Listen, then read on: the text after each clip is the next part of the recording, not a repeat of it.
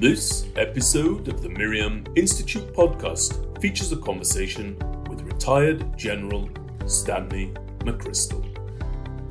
General McChrystal sat down with us for a long form interview during which I asked him to share his perspectives on a number of issues. On the domestic front, I asked him to weigh in on the importance of national service and his desire to see that become an expected, though not mandated, part of the American rite of passage. I also asked him to reflect upon the impact of unpopular wars such as the Vietnam War and the war in Iraq and how such conflicts might impede the ability of the United States military to recruit the best and the brightest to military careers. On the Israel US relationship, I asked the General to opine on the impact of the US decision to transfer Israel from the responsibility European Command, or EUCOM, to the responsibility of Central Command, or CENTCOM, and how the recently signed Abraham Accords might play into and may have even precipitated that decision. Internationally, the General expressed his view that a military strike on Iran is an unlikely option, and he also candidly offered his opinion that the United States is not well placed confront an ascendant China absent strategic international alliances and shared interstate objectives.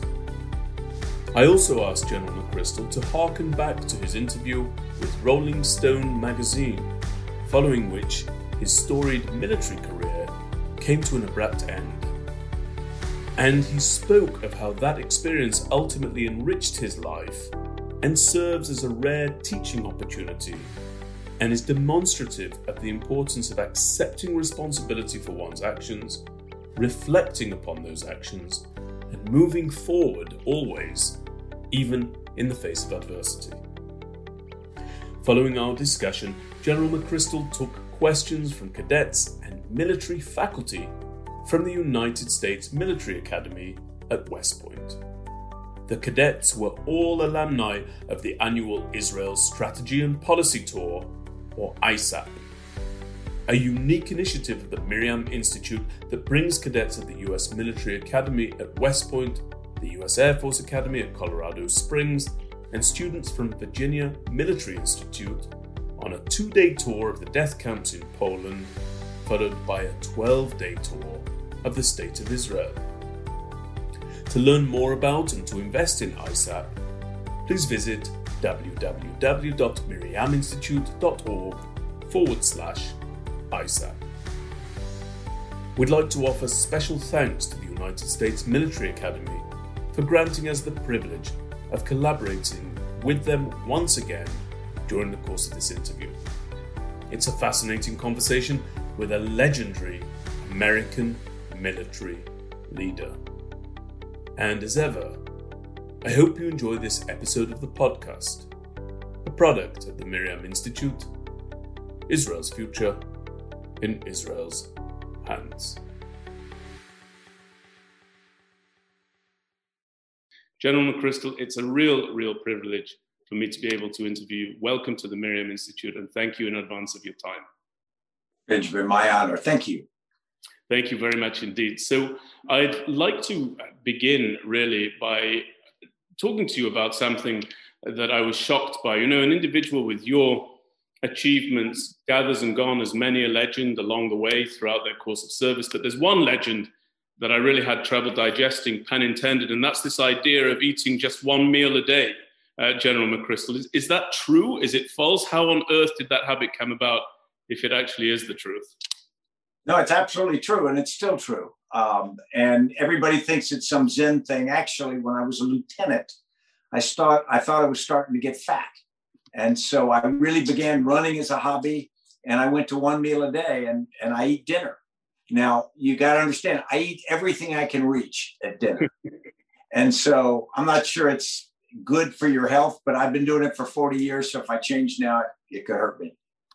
Well, I, I thank you for letting us know. It's not a habit that I will emulate, but it is certainly that I'm sure there will be many other habits during the course of this call and many other principles that you'll impart and to us that I will be sure to emulate and, and to look to pay forward as well. So I'd like to begin, General, with a with a, a quick question. In fact, I'm going to take you up on your kind offer to, for me to call you Stan, if that's okay. Please. Uh, so Stan, you, you began. I'd like to talk first of all about the notion of unpopular wars and what they might uh, how they might impact upon the drafting of the best and the brightest into the militaries. So, you, for example, began your military service, I believe it was right after the conclusion of the Vietnam War. And that war ultimately was viewed as unpopular. Uh, it was viewed as unpopular by many of the American service personnel and much of the American citizenry. I happen to be a combat veteran, Stan, of the Second Lebanon War of 2006, which was also deemed a very unpopular war by many of Israel's service personnel and citizens.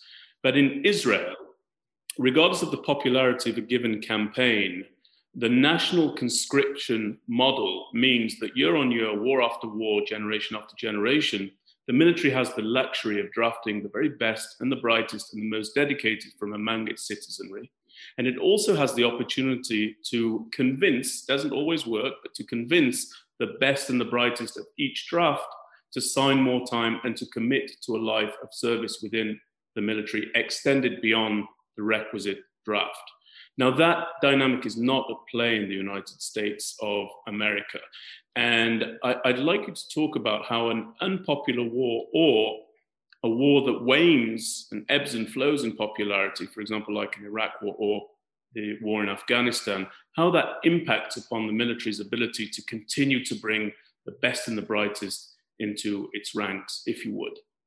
I, of course, Benjamin. And I'm going to go back and give a little bit of a, a history review to do that. We we start maybe with World War II as a an experience by the United States. Of course, 16 million people in uniform, every family touched, pretty much unanimity on the need to fight the war. But it was also had a beginning and a middle and end that was pretty straightforward. We go forward to two things happen at once. The Cold War began, and that was sort of in the backdrop. And we had a draft throughout the Cold War. But then, of course, the Korean War, which was very unpopular. The further we get from it, sometimes the less we understand just how unpopular it was in the United States. And so we had this idea that going to war far away for an objective that was less clear than many Americans viewed World War II, for example, was hard to stomach. We came into the Vietnam War where my father fought two tours and my brother fought. And that war had two issues to it. First was it wasn't very popular because the, the nature of the war, although it was first cast as part of a, the Cold War and then cast as defending South Vietnam or helping South Vietnam defend itself, Americans get very frustrated by a lack of clear progress or the idea that America can win and will win, sort of impatient people. And then we had a, a parallel issue that we ran a draft that was incredibly unfair it was very much skewed to people who couldn't find a way to avoid it, either through marriage or through education or through whatnot. In fact, there's some extraordinary statistics during the entire Vietnam War, not, not a single son or daughter of a serving Congress member, member of Congress was killed. And yet something like 150 sons and daughters of general officers on active service were killed. And so what happens in the officer corps, you started this tradition of daughters and sons following fathers and, and going that way. But in the enlisted ranks, it was very much a certain number of volunteers, but other people who couldn't avoid the draft. So it was viewed as an unfair experience. We created the, the volunteer army after Vietnam, just as I was entering the military. There were still draftees serving, but the culture of the force changed in many ways, it was a wonderful experience because everybody wanted to be there. The problem with that was much of America isn't there. There are zip codes in parts of America that literally are almost never represented in the military. There are certain spikes after 9 11 and whatnot. Mm-hmm. But if you look at a map of where America's enlisted force comes from, it comes geographically very focused in certain areas in the South and the Midwest and whatnot. That's inherently unhealthy for a cause because you've got a force. I'm not going to call it a mercenary force because it's not that, but nor is it representative of the nation. Not everyone is invested in the outcome of the conflict, and not everybody, therefore, understands it as well as they should. And particularly when the conflict drags on and it's difficult. Now, in Iraq and Afghanistan, unlike with the Vietnam experience, the American people didn't assign blame for the war to the warrior. In the Vietnam War, people were spit on as they came home. They went to airports. I mean, it was difficult to believe. I was a young junior high and high school student, but it was extraordinary. Now there were some there were some things like the My Lai massacre and others that that undercut belief, but the average service member went over, served honorably and bravely, came home and was treated poorly and treated poorly almost to this day. That didn't happen with Afghanistan and Iraq. Largely, people, even those who opposed the war, made the decision that they wouldn't focus that frustration on the military. So the military's been put a bit on a pedestal. And sometimes I warn people be careful because the pedestal is not a comfortable place to be. We should be on an even uh, level with the rest of society because the military should be a part of society, not a separate entity. And so, two observations on this. First, when I commanded in Afghanistan and Iraq, I would fly around to bases and I would land at these little bases, and there'd be 30 or 40 Americans and a like number of Afghans or Iraqis. And invariably, one of the the young lieutenant or captain or senior NCO would be the son or daughter of someone I was serving with, invariably. And that was kind of fun because you you hug them, you knew them in high school, that sort of thing. But then you realize what we have is a very small group of people and their offspring basically populating the force. That's that's not a healthy thing. You need again to, to have people from across the nation. And as the war gets difficult, the danger is that the military becomes more insular, that the military starts to think, well, we're fighting this war, no one understands us, and the press is screwing us, or any number of, of uh, things. And once the military starts to feel self righteous, mm-hmm. um, and if you look at countries where the military, and I've been to many countries where the military will say, we are the one part of this society that believes in our nation, that are honest, that that protect democracy. And too often those militaries then seize control because they think they have a moral either obligation or authority to do that. And that's the danger of this. So the military, in my view, particularly if you're going to fight difficult wars, need to be literally cut from the fabric of the nation. Everybody's family should be at risk if we're going to make a decision to do military operations. Sorry to go on so long, Benjamin. Thanks. No, I, I very much appreciate that answer. And, and I, I, can already see from that answer there are going to be numerous follow up questions that I'm not going to have the opportunity to ask you. But one that does actually lead on very, very nicely from that, and one that's close to, to my heart and to the heart of the MirYam Institute altogether, is the idea of national service general, though not necessarily by way of the military. Now, the state of Israel, again, has a system, as you know very well, of national service, the majority of which revolves around the military, but it's by no means exclusive to military service. So, conscientious objectors might find work to undertake in a civil capacity, in a civic capacity elsewhere. The same with very religious members of Israeli society. But you believe very, very strongly in the virtue of national service and what I would like to know is why you believe it to be a viable suggestion in the United States of America, because I, for example, am extremely supportive of an answer like that. And I've, I've read your comments on the notion of expected, though not compulsory service, which I think is a very, very interesting description I'd like you to, to speak to.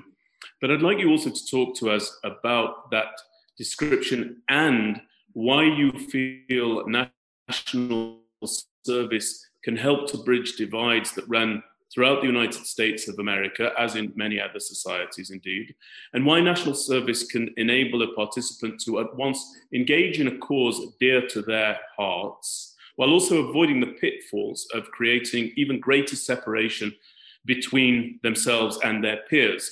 An example of that actually is, is, is couched in, in the answer to the previous question.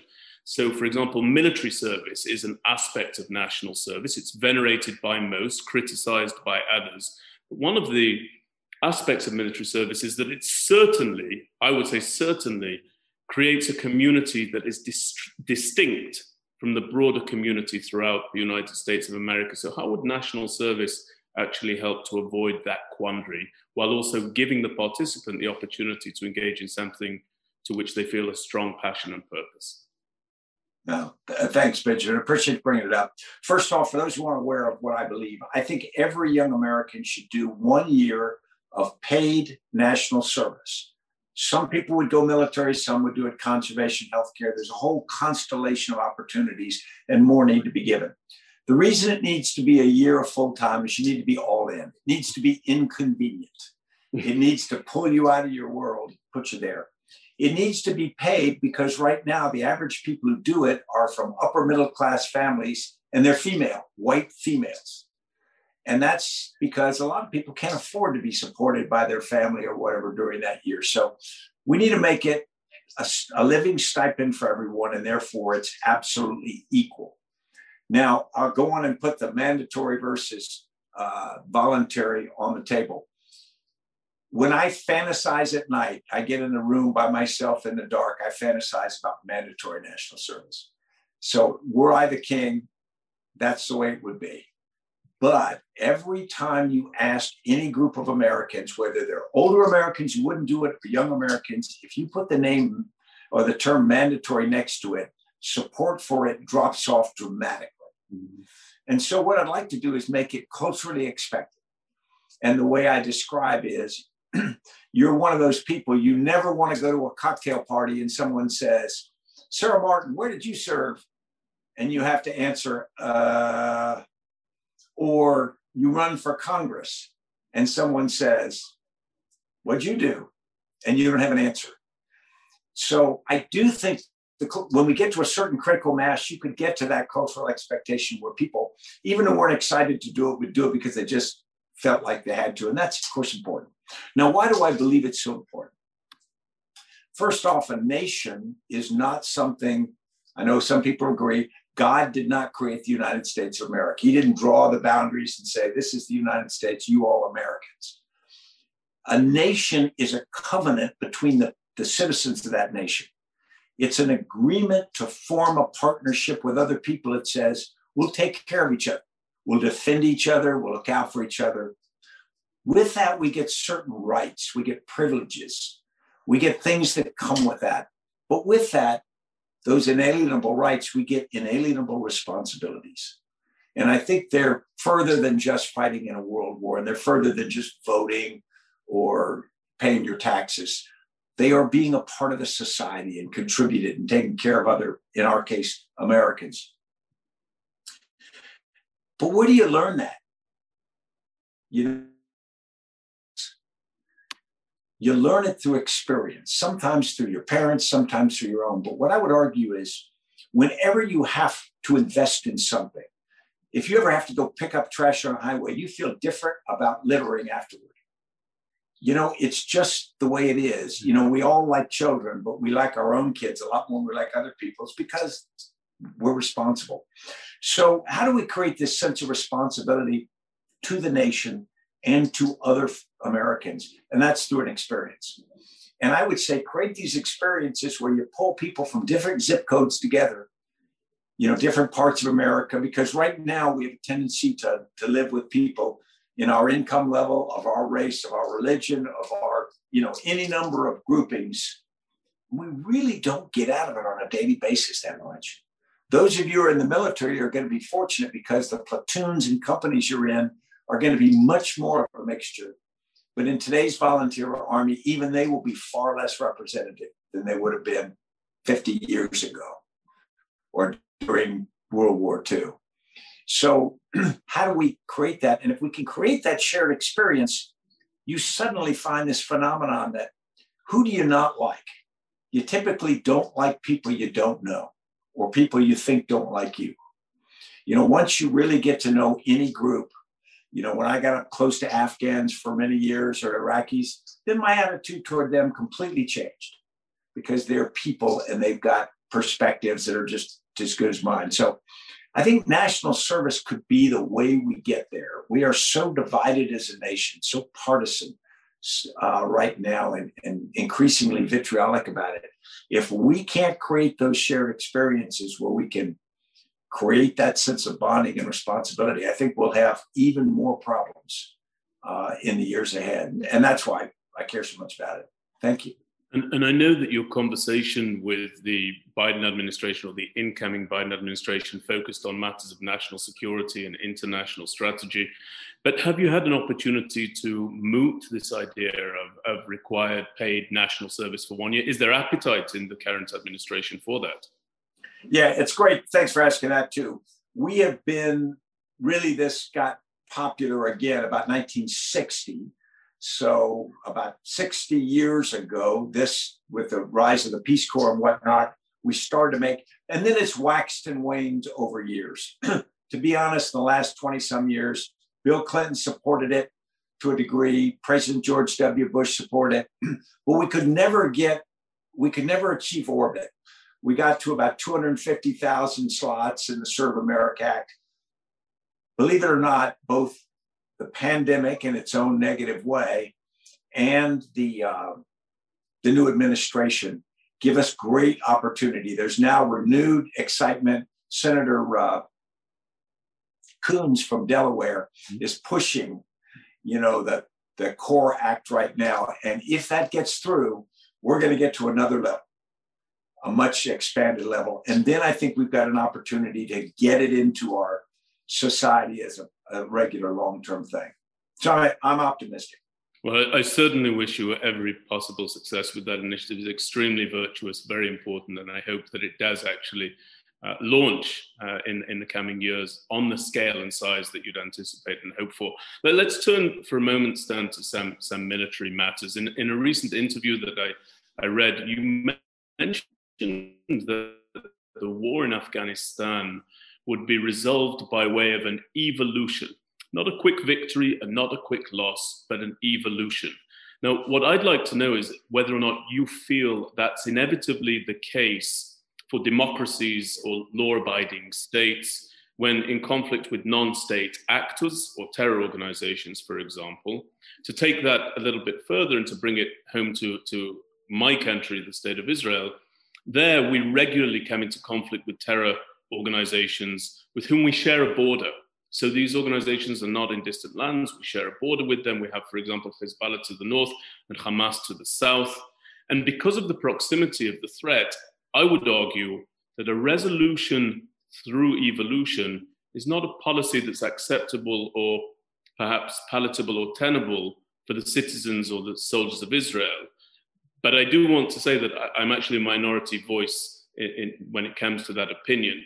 Now, do you feel, to come back to the beginning of my question, that resolution by evolution is the only reasonable outcome to be expected when combating non state actors, or are you speaking specifically in the case of Afghanistan? Yeah, that is a really thoughtful question, Benjamin. And I'm not sure of my answer. I'm going to tell you my reaction to it because I thought a lot about that question, um, but I'm not confident that I'm right. Um, I went to the, the northern border of Israel about two weeks after you fought your war uh, in 2006. And then I went down to Gaza and stood out there and with the division commanders in both locations. And we talked about it. And we talked about the term mowing the grass, yes. which you, you'd be very familiar with. And what that really means is the grass grows, the threat rises, and you mow it. And what happens is there's still grass under there. There's still soil, water, sun. And so the grass is going to grow again unless you do something about it. Um, I would say that in many cases, like Afghanistan for one, you have a Taliban opposition to essentially a Northern Alliance uh, controlled government that is not neither side strong enough to win outright. And they, they've yinged and yang back and forth a couple of times. and they have not been able to come together and form a viable government that the people have trust in, that, that is not uh, corrupt, so corrupt that it, that it guarantees the other side, the opposition is always going to have fertile ground to go in. Um, clearly, I would have loved to see a quick victory there and then Afghanistan move forward, but that's why I talk about evolution. What's going to happen is, in, in the case of Afghanistan, the people are just going to determine what's livable. Now, this may take quite a long time, actually. Um, I don't think the Taliban, if they are able to come back, can take the whole country because there are parts in the north where uh, the Tajiks and others just won't lose because it's their survival. And similarly, it's, it's hard to eradicate the reason for the Pashtun dominated Taliban. I, so it gets back to unless you get to the root cause of the problem, if, you know, I remember people talking about IEDs, improvised explosive devices. What do you do about it? The first thing you, we did in Iraq was we started bolting armor on unarmored vehicles. All right. Then we got really clever and we started putting um, jammers on our vehicles so that we would jam the signals that they were using to set off the IEDs. We thought we were clever. And then they used uh, light beams, optically done. And we put these things, arms on the front of our vehicles to trigger them early and, and do them. But you never solve the problem unless you get at why they're replacing IEDs. Why are they building them in place? And what's the reason? What's the motivation? And if you can't address that, all you're going to do is be in a tactical seesaw. Now, nobody likes that because if somebody hears we have a terrorist problem or if we have an insurgent problem, and if I was to stand on the stage against, you know, in front of a group of average Americans, and I was to answer the question and say, we're going to go kick their ass, we're going to do X, we're going to solve that problem, people would cheer. Mm-hmm. If I said, you know, it's probably going to take a generation and a half. We're going to have to put money into this. We're going to have to build this. We're going to have to do education. We're going to do so and so. I don't think I'd get a enthusiastic response, but I'm convinced that's the only solution to the problem. You know, I spent much of my life in counterterrorism, and and during a period of my uh, service, we were in the highest intensity counterterrorist fight in America's history. And for five years, I led that. And I mean, the amount of bloodshed was extraordinary. But even in the moment, I told people, we're not winning this fight. All we're doing is giving time and space till we till other people with other forces can change the dynamics. We can keep, you know, the barbarians away from the gate for that period, but it's going to be very, you know, a bloody affair. Now that was necessary, and I, I believe today that that was critical, essential to do. But it wasn't a fix. We weren't curing the disease. We were just dealing with, you know, symptoms in the moment, in, in my personal opinion. Thank you. And I, I, very much appreciate somebody of your stature and experience saying, I'm not sure that I know the answer. You know, we don't, we don't readily hear that, as, as, not as frequently as I would like. So, so thank you again for your candor. For the remainder of my time, I'm going to try and get three questions out in the next 10 to 12 minutes with you, Stan, if that's okay. I want to try and place Israel and its relationship with the United States of America, particularly in a military sense or in a defense sense, if you like, on the front burner. So let, us begin by talking a bit about the move or the redesignation of the State of Israel from being under the U Command, the European Command, over to Central Command. Israel moved into CENTCOM from uh, EUCOM. Now, I, I'd like to know what, in your view, is the reason for that? What's the virtue of that? But I'd particularly be grateful if you could apply your answer to the Abraham Accords and speak to how those may have facilitated this adjustment and what the virtuous outcomes of that adjustment are likely to be? Just his, history. Um, I was always taught that Europe uh, was EUCOM was responsible for Israel because it was very awkward to have the EUCOM commander or to have the Central Command commander go to Egypt, go to Saudi Arabia, and then go to Israel. So the idea was to carve Israel out and have another US commander deal with them so you don't have the same person building relationships, making friends, flying airplanes from one to the other. I, I sort of get that. At the same time, that's not recognizing the reality of where Israel actually sits. And if you look at the problem set of stability in the region, Israel security, and whatnot, whenever you divide a problem in pieces, then nobody owns it. You, you get an incomplete response to it. And so I think the idea of moving Israel back geographically or in command and control wise makes sense. I think that uh, we have got to look at security in the, we, the United States, have got to look at security in the region holistically. We have in the past and we will in the future, and that irritates all the participants. Because if you take a big view in 1947 uh, and then 48, when the United States leaned forward and recognized Israel as a state, immediately parts of the Islamic Arab world turned on the United States and our stature with them changed significantly we had been in a, a special place because we weren't the British and we weren't the French. You know, we just didn't have that colonial legacy, so people didn't hate us for that. So as a consequence, we got oil deals, we got all kinds of stuff in the 30s. And then once we recognized Israel as a state, that changed it. People suddenly said, okay, we know what you really are. And so it, it changed the dynamic for the worse, obviously, because when you when you have a harder dynamic, you have less influence. It's harder to work things.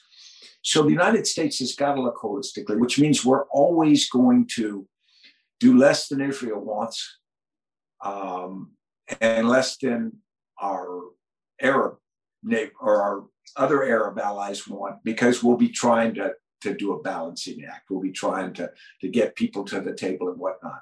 That can feel very frustrating sometimes because when I was a young person, I remember the 67 war very, very, I was uh, in seventh grade. And then when I was at West Point, we came in one day and the October 73 war had erupted. And I mean, there's no getting around it that the, the sympathy, the automatic connection was with the Israelis for lots of reasons. Uh, but the reality was when, when you have a situation like that in the region, if you can't think long term and holistically, unless one side is going to be wiped out and done away with, you're going to have to figure out solutions to the problem. And so I think that things like the Abraham Accords, the, the move to norm, normalization are good. I think that uh, there's a there's been a big move on the part of many of the Islamic states in recognizing the reality of Israel and I won't even say that, you know, whether they like it or not. That is the reality. There is a state of Israel. It is stable. It's not going anywhere. I sometimes describe it to people. It's like the rock in the shoe of that uh, region. Whenever they walk, they're reminded it's there, which is irritating to a lot of people, as you know. But but I think the longer you go and people accept certain things as realities, then you can move to something maybe more stable, maybe more long term. And of course, that's, you know, you never, you never go back to what I said about insurgencies. What you're never going to solve any problem as long as the, the root cause of the problem is there. It will come back in different manifestations. So I, I think there's a lot, there's room for continued evolution.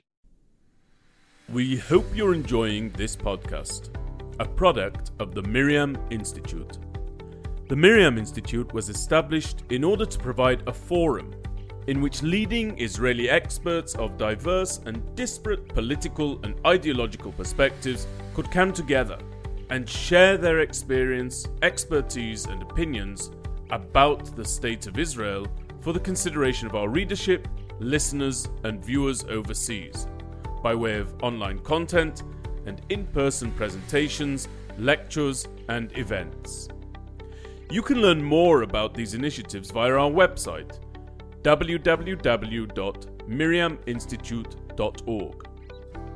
All of the work that we undertake is made possible by way of tax deductible donations from people like you.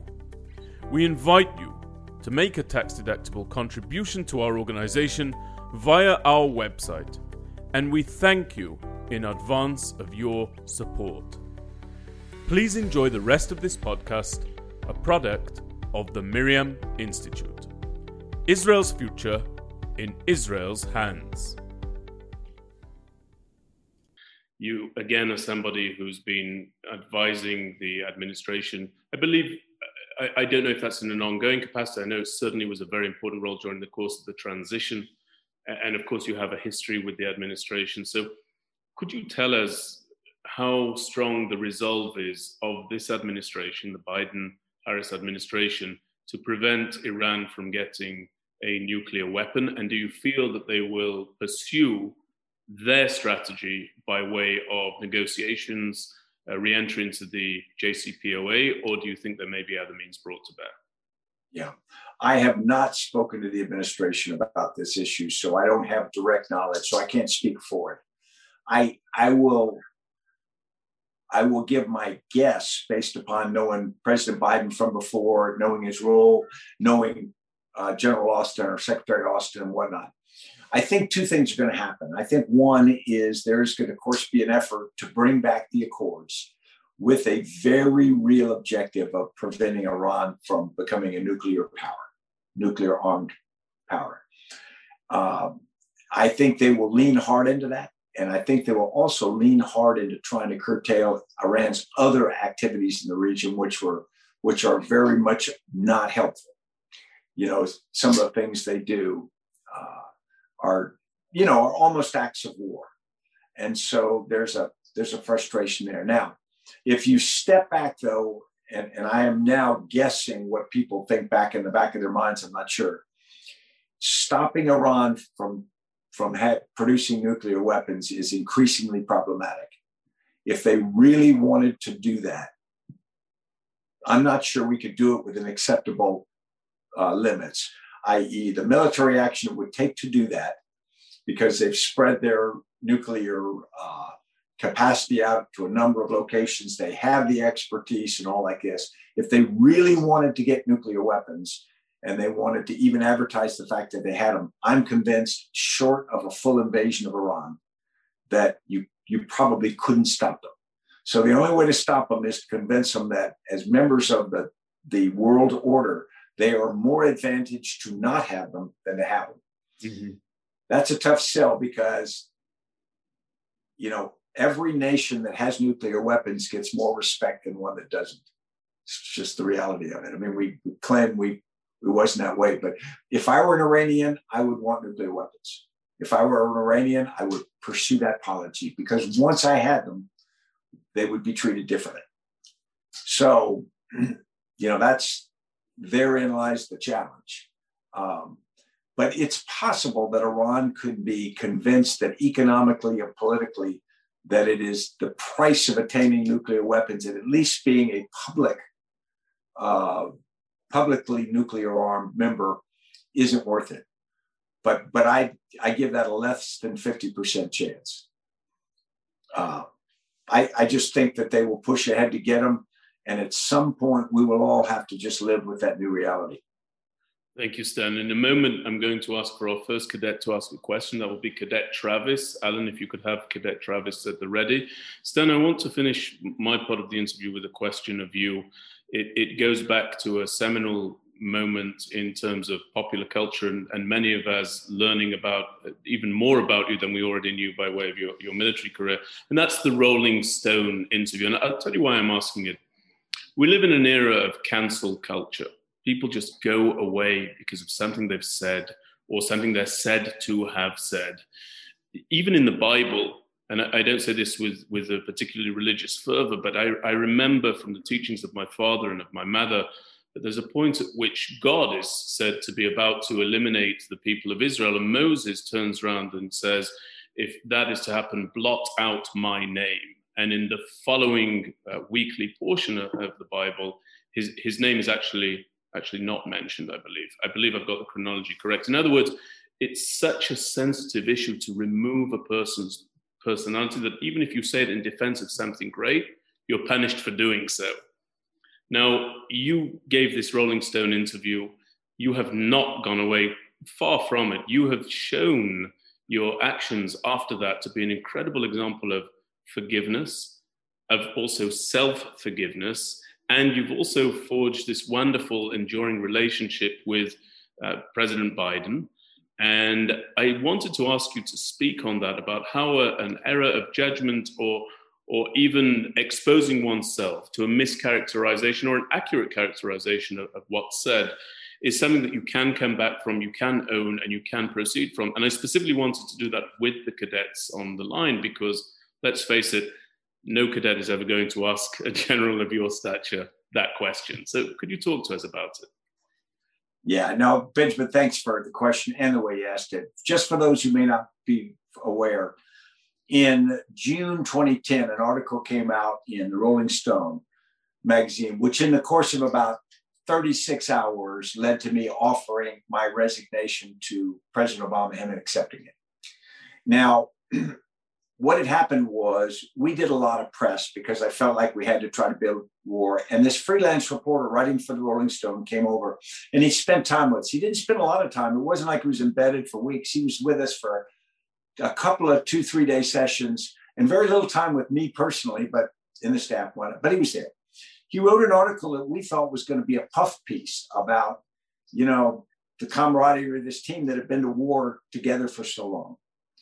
In fact, he came to Paris, where I'd been asked to go meet with military and political leadership to build up support for the war. My wife was there. And so he came to this bar where my staff had gathered. They'd asked my wife and I to come, and he saw us drink beer and talk afterward. And as we walked back to the hotel, my wife said, I'm really glad the reporter was there because he saw you guys as the team you are. We were a German officer, an Afghan officer, a couple of Brit officers, a French Foreign Legionnaire. You know, it was about 10 of us that were my personal staff. And of course, when the article came out, that was portrayed as this drunken brawl thing. I mean, my wife was there. So, anyway, um, so the article was different than I think the reality was, but that doesn't matter because the article comes out and it creates this perceived pressure between the military who doesn't respect the administration, the civilian administration, not. And guess what? It's my responsibility. Even if I think the article is not accurate or fair, it's certainly not fair for the president of the United States suddenly to have this kind of problem, political and PR problem, thrown on his desk by one of his commanding officers. So it's my it's my issue. So I am asked to fly back to the United States. I had already prepared my resignation, went into the president, and he was wonderful. He said, What happened? And I said, I really don't know. I mean, I haven't done investigation. However, I do know the article came out. And so here's my resignation. If you want it, take it. I will never be bitter about it. If you don't want to take it, you want to send, tell me to shut up and go back and keep working, I'll do that too. What do you want? And he says, you know, it, it hurts me, but I'm going to accept it. Now, I had been in the Army for 34 years as an officer at that point. I'd been at four years, West Point before that. I'd been an Army brat before that. I was born in an Army hospital. I'd never not been a soldier in my mind, either a future soldier or a soldier. And in an instant, I'm not. I mean, literally in an instant. And not only am I not in the military anymore, I'm on the the ticker of the TV every 30 seconds for, you know, as long as a story lasts two or three days. And I've got pundits opining about what a bad guy I am. Some people who know nothing about it, but you know, they're they're going to give an opinion anyway. My 86 year old father's watching this at home, retired general. My son, who's a college student, is subjected to this. And my wife, who I'd been married to at that point for almost 34 years, who had been with me from cadet on, um, suddenly it's all gone. So I, I go home from the White House, literally straight to Fort McNair because I'd flown from Pakistan or from Afghanistan, and she was living in quarters at McNair. And I go into the quarters, and Annie didn't think that this was going to happen. She'd been told by the chief chairman that the president would not accept it. Whatever. I walked in and I told her it's all over. I resigned. And she she looked at me and she said, Good. We've always been happy and we'll always be happy. And maybe that's the pivotal moment of the rest of my life. because from that moment on, with her sort of guidance and help, I had two ways I could have gone. I could have been an aggrieved, bitter old general. I could have spent the rest of my life relitigating that, saying the article was unfair. You know, I could have done any of that, that stuff. Or I could not. I could just accept that what's happened happened and we could go forward. And that's what we did. And we didn't sit down and say, we're going to go forward. She just signaled that. And then from that moment on, I decided that what I was going to do was I was going to try to conduct myself in the future in a way so that anyone who had met me or, or who had worked for me before had placed their faith in me felt like, okay, that article was an aberration. I was right to have believed in it. And those people who'd never met me before and met me for the first time and were expecting something because what they'd seen in the article, they would meet something else and they go, well, that's not congruent with, with that depiction. And that was the best I could do. And I would never worry about the article. I mean, does it hurt inside? Yeah, it still hurts. 11 years later, still hurts. Now, it hurts a little less every year because nobody ever wants an asterisk next to their name. You know, every time I'm introduced or written about in an article, somebody's got to put some allusion to that. He was a successful general until, you know, nobody likes that. But the reality was by facing forward, it did two things. One, it caused me to, to focus on things I could control in the future and, and care about those. And it reminded me, it, it, it retaught me some humility. Um, I, I had gone up for promotion to major when I was a captain, and I was a hotshot captain, and I was considered below the zone, and I didn't make it. And I didn't, I wasn't hurt until I saw that most of my, my friends had made it below the zone. And so I felt like, ah, the Army's unfair, et cetera, et cetera, et cetera. But it was a great lesson early in my career that, you know, guess what? Wake up here. This was a much bigger lesson later in my life that said, you're going to fail. Everybody's going to fail. You're going to get divorced. You're going to do something that, that isn't the way you planned it. And how you react to it is your call. You control that. You can't even control what people write about you. You can't rewrite the history books, but you can control how you act. And I, I think that's the best decision I ever made. It's the best choice of a course. And of course, it's worked out magically. My life ever since I left the service has been just lucky after lucky after lucky. I mean, I'm on here today. So, you know, I can't complain about anything. Uh, but, you know, I'm not saying I wish that had happened. I'm saying I'm I'm glad that I learned the lessons that have worked out for me. Thank you, Stan. It's been a real privilege for me to interview you, and, and thanks for dealing with that subject so candidly. I'm now very pleased for the balance of our time, and I know you have a hard stop at, at quarter after the hour, but for the balance of our time, let's get the cadets to speak to. They're all ISAP alumni. They were with us in Poland and in Israel in 2019. And we're very proud and privileged to have them with us today. And I'd like to begin, if I could, with the question from Cadet Travis Afuso. Travis, if you would, the, the floor is yours. Thank you very much, sir. Good afternoon, General McChrystal. My name is Cadet Travis Afuso, class of 2022. Before I get into my question, I want to thank the MirYam Institute for the opportunity to speak here today, and also for the incredible opportunity to learn more about the history, culture, and possible future of the State of Israel during our ISAP tour in 2019. And, sir, of course, thank you so much for being here with us today as well. After a career of service as an Army officer and many years spent since then speaking and writing about leadership, you've thought a lot on the subject. And uh, as a current leader in the Corps and a future leader for our Army, I've been doing a lot of thinking about leadership recently as well. And I've come to believe, sir, that passion is one of the key qualities in a highly successful leader.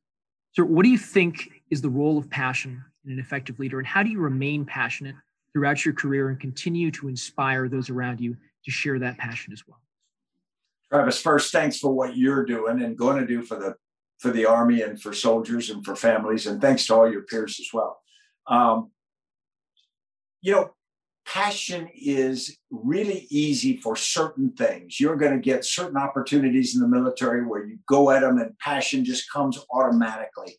and so you'll throw yourself into it and the people around you will benefit from that because you believe and and it's exciting it will be harder when you get at points where you are put in a staff job in the pentagon and you are a major and you are making or a colonel and you're making copies or you're working for a boss that's not very inspiring and you're doing a job that isn't very interesting or very important and then the question is what are you passionate about because you'll be looking for the passion for the mission or the passion for the task in front of you. And the, the most effective leaders I've ever known balance that passion and they can maintain it in two ways. The first thing they do is they are passionate about who they are. They identify a series of things about themselves, and their passion manifests itself in self discipline. It says, I will maintain my values, my integrity. I will maintain my dignity. I will maintain my humanity, how I treat people. I will maintain my generosity. And they become incredibly passionate about trying to be the person that they, they want to be. Now, you're never the person you want to be. You're always a little short of that, and you have days when you're far short of it. But but they maintain that passion.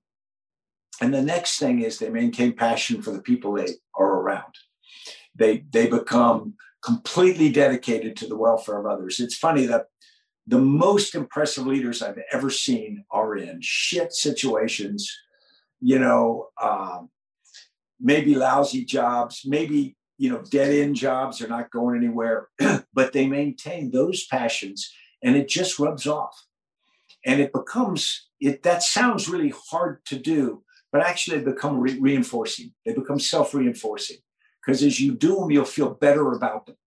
And after a while, they will be you. And your passion will be things you admire and you'll and it will go that way. And so that's why I would say think about what you really are, who you really what you're really here for. You know, if you think you're here to save the nation and get a statue on the Plain, that might work out for you but the odds are it won't. The odds are if you can maintain passion for the for the people who serve for you in your career, if they go, wow, he was special, you won. Thank you very much, General. Our next question comes from Cadet uh, Alexandra Martin. Could we have Alexandra unmuted? And Alex, you, you have the floor. Yes, thank you, Benjamin. And uh, thank you so much, General McChrystal, for being with us um, and doing this interview. And thank you, um, MirYam Institute, for um, giving us this opportunity to listen and ask questions. Um, sir, at the beginning of this interview, we briefly spoke about uh, your initiative for a year of national service. Um, I find this really intriguing because on the Israel strategy and policy tour, um, I was really impressed and inspired by the threat of national service um, by the people with who we met um, and really the pride they displayed when we asked them about it. Um, however, in Israel, it's a conscription, and many of the young population know and expect this um, upon graduation from high school or their following education. Um, how do we in the United States excite a young population and really focusing on that how um, and where do we invest in high school or college to really change the culture to something um, that incentivizes and really drives that uh, idea of a year of service. Yeah, Alexandra, I've got a number of ideas, and I'm not sure which are right and which are wrong, but I'll throw them out at you. The first is all of our polling and whatnot, young people are not the problem. We have more demand for service than there are slots. So the first thing we have to do is get off the dime and put the money into those programs so that as many young people as who want to serve right now have the opportunity to do that. And you'd sort of test how much demand is really out there. But a couple years ago, we had 10 times as many people apply for AmeriCorps as we had slots. Now, I think the problem so is first is resourcing, which everybody has to talk about, which means money. Um, the second thing I think we do is we say, how do we get to a critical mass? There are 4 million young people in every year group as they come up. I think if we get to 25% doing service, suddenly everybody will know a brother sister somewhere at your lunch table on your team who did it. Then it gets far easier because it's in the conversation, it's in the expectation. Right now, it's small enough where it's sort of, yeah, I knew somebody who did it, but I can't remember who it was. It's got to be in that. We missed two generations, and this hurts because we really skipped. You know, we, we have the whole generation of no military draft, and that's now a generation and a half. Um, and so at, at your home, the problem is my generation and slightly younger to me statistically didn't serve. And so parents aren't apt to look at you and say, okay, Kevin, where are you going to serve? Because they didn't, and you feel uncomfortable if you ask someone to do something you didn't do. And, and we got to get over that hump. And then the last is incentives. And you say, well, we're going to pay them to do it, you know, a stipend. this is where I think we, we could kill two birds with one stone. The GI Bill was brilliant. It was brilliant because it did something we already wanted to do and we made value out of it. We wanted to take that generation of World War II veterans and get them more educated so they'd be better for the workforce. That was good for the country. We also wanted to give them the sense of gratitude for what you've done so that other people in subsequent generations would see that. Um, I think the idea of the equivalent of a GI Bill for people who do civilian service is powerful because we want that generation to go to college. We want people to go to community college and do things, but we don't like the idea of giving people something for nothing. I don't because then they don't value it the same.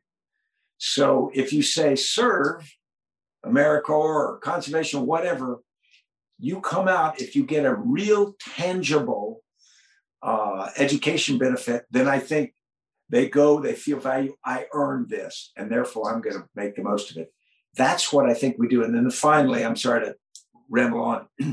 Companies need to give uh, preferential looks at people who've done national service. Now, a number of them do, but they don't do it enough. I would say that if, if companies would band together and say, if you have done national service like military service, your application's in another pile.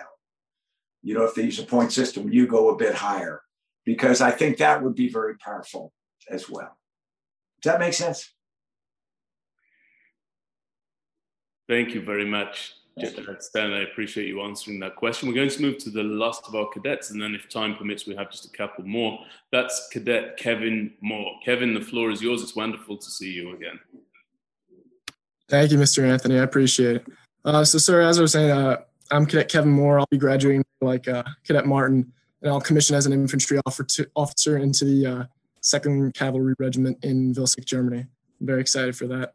Um, as Travis said, again, uh, appreciative to the MirYam Institute for the ISAP tour. It was an incredible opportunity that gave me um, a good chance to rethink the way I'm looking at leadership in the context. And again, I'm grateful for the opportunity to speak of a man of your stature. So, sir, my question was kind of revolving around society today in the United States.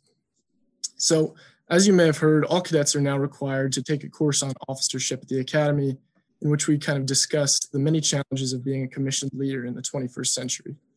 Um, one of our recent discussions centered around the balance between conservatism and liberalism in the Army, not in the political sense, but in valuing tradition versus transformation of the Army. Um, so, in today's environment of social change, um, how should the Army balance its conservative tendencies, its traditional tendencies um, that have given it stability with the desire and need for social change um, in various respects? And what advice would you give to young officers, soldiers, and even civilian leaders in leading the nation and the Army through these challenges? Now I know why you're a star man, Kevin. Um, really thoughtful question. Um, here's what I think, and I've been doing a lot of work kind of adjacent to this over the last few years, and here's where I've come down. You're right. The military, if we take you know, conservative and whatnot, not to mean political, mean to be, you know, sort of uh, adhere to tradition and whatnot. I think the military's got to be this extraordinarily delicate balance we have to identify those things which are sacred to us, the center of gravity of the culture. And I think are they are the values, and they're pretty well carried in the uh, the Army values. But West Point nailed it years ago: duty, honor, country. If if you can hold on to the idea that that is sacred, that's not negotiable, that's not flexible. And um, you know, I'll be honest, I'm a little worried about how the military academy is dealing with the honor code right now. I, I'm afraid that's sending a mixed message to people. I believe in redemption, but but you've got to be careful about it. So you've got to decide what values need to be held to just to the end, because if you let those slide, you're screwed. On the other hand, the military, you're right, is extraordinarily conservative. There was a move to bring back the horse cavalry after the Great War. And you laugh and you go, well, after World War One, the horse cavalry was dead. Actually, it was World War Two. There were off, and I've got my grandfather's cavalry saber in a case right behind me here, but they actually tried to bring it back after World War II. The military has this, you're, you're not even aware of how conservative the, the certain parts of the values are. It's muscle memory that pulls back to things. And you, you felt it at West Point, but you thought it was just West Point. It's not. It's the military. It is people who want to go back to Sherman tanks if, if they could, because, hey, you know, they run good. So, what I think you got to do is hold on to one, and then the military's got to get far more flexible, you know, dramatically more adaptable. One of the dangers of doctrine, and I'm going to sound like, you know, a heretic here, is doctrine offers the opportunity for a solution to the problem.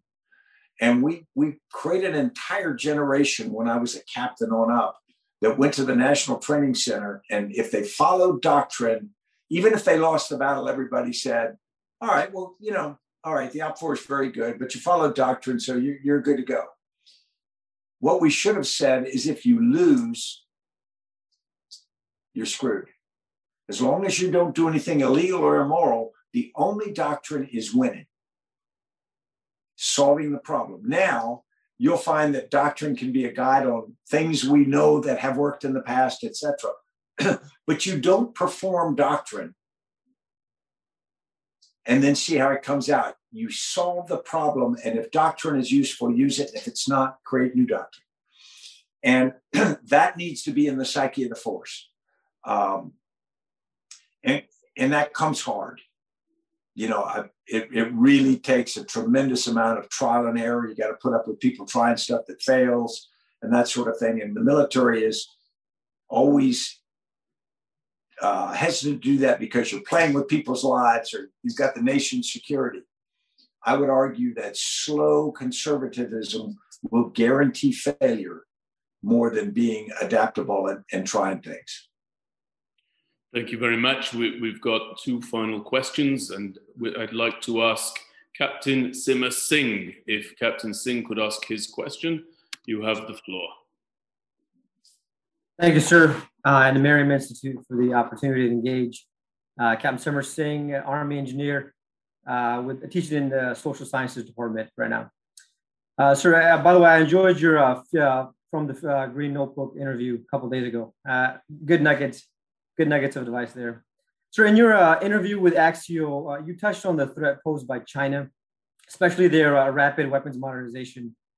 I know the U.S. Army is conducting uh, annual training exercises with India. I know the Marines are shifting uh, to Pacific, specifically working with Australians and Japanese.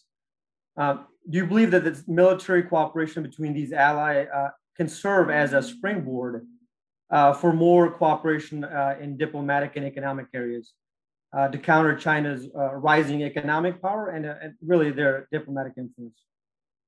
Yeah. Um, great question. My little brother was an army engineer, so and he's an absolute knucklehead. But I will assume that that, that doesn't bother you. but uh, no, th- great question.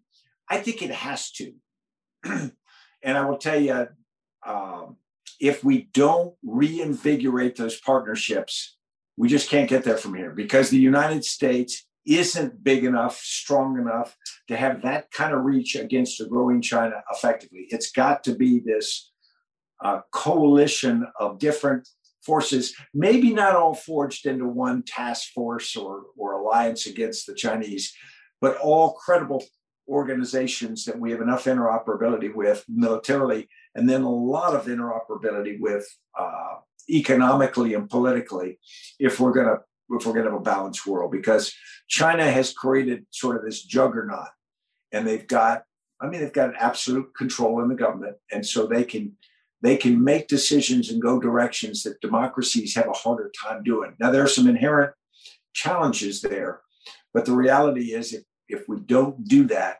then there will be a point at which the United States just doesn't have the ability to contest it. And then uh, China will face a fragmented uh, opposition and, and they'll be in the driver's seat.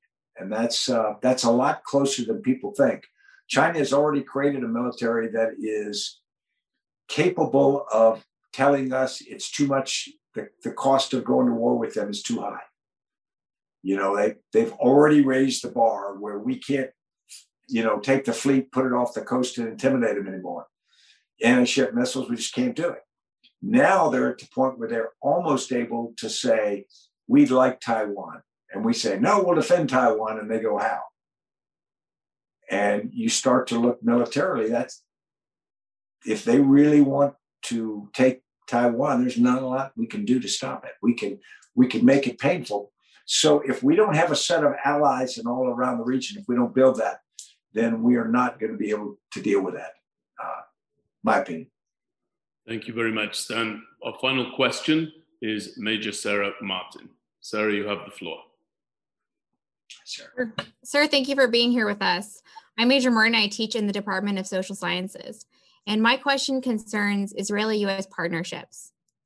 Given your background in unconventional warfare and unconventional thinking, do you believe there are areas of increased opportunity for US Israeli partnership, whether those are public private partnerships or within a whole of government approach to solving common, common problems? And um, this could take many directions, but one example that comes to mind is Israel's unique expertise in cybersecurity. Yeah, I think there have to be. And this is the case where, you know, heretofore we've always had to walk this incredible uh, uh, balancing act because if you your partnerships with Israel are too strong, other nations complain about it and whatnot. I think we need to be unabashed about. You know, Israel is going to be one of our allies, a very important ally. And we are going to have other allies too. Now, we won't agree with all of Israel's positions, but the partnership needs to be strong. Um, I think that Israel's got a number of advantages. Right after I took command of Joint Special Operations Command, I went to Israel. I went first to the region and, and checked on the forces, and I went to Israel because I wanted to learn things that they had been doing. Some of those were tactical, some of them were, were higher level things. And we developed a, a very low key, uh, you know, under the radar screen, but very deep relationship on all things counterterrorism. So I think the answer is what we've got to do is leverage Israel's success and their agility in things like cyber, because there are a tremendous number of things that have come out of uh, cyber organizations in Israel, and I'm staying in contact with some of them that the United States can benefit from, and and vice versa. Uh, and this is where it's got to be um, it's got to be open. I mean, people have got to see it. It's got to, you know, the world's got to sort of accept it. This is what we do. This is a relationship we're going to have. It shouldn't have to be in back alleys or, and, and a lot of business things aren't, but but it has to be upfront. And all of our allies of different political persuasions have got to buy into that. And this is where American politics get get tricky. You know, you lean too far, people yell at you one way, lean too far the other. And I just think that consistency in American policy in this regard is of value. Thank you very much, Stan. I, am so very grateful to you for being with us. Of course, I'm going to bring this in on time. I know you have a hard stop, but it would be remiss of me not to reiterate our profound thanks to a number of people. First of all, again to Major Nick Lewis at the US Military Academy at West Point for facilitating the participation of our cadets who I thank most sincerely on behalf of myself and my colleague Rosita Panini, and of course the faculty members. And I also would like to thank Colonel Liam Collins and Cheryl Ann in your good offices, and of course you for being so gracious with your time. One of the things that I would like our listeners to know and to remember is that we have cadets on this call who came to death camps in Poland. Death camps, very similar to those visited by those cadets, were liberated by troops wearing the uniform, General, that you wore for so many years. And it's the same uniform that those cadets will, in time, in a very short period of time, be wearing.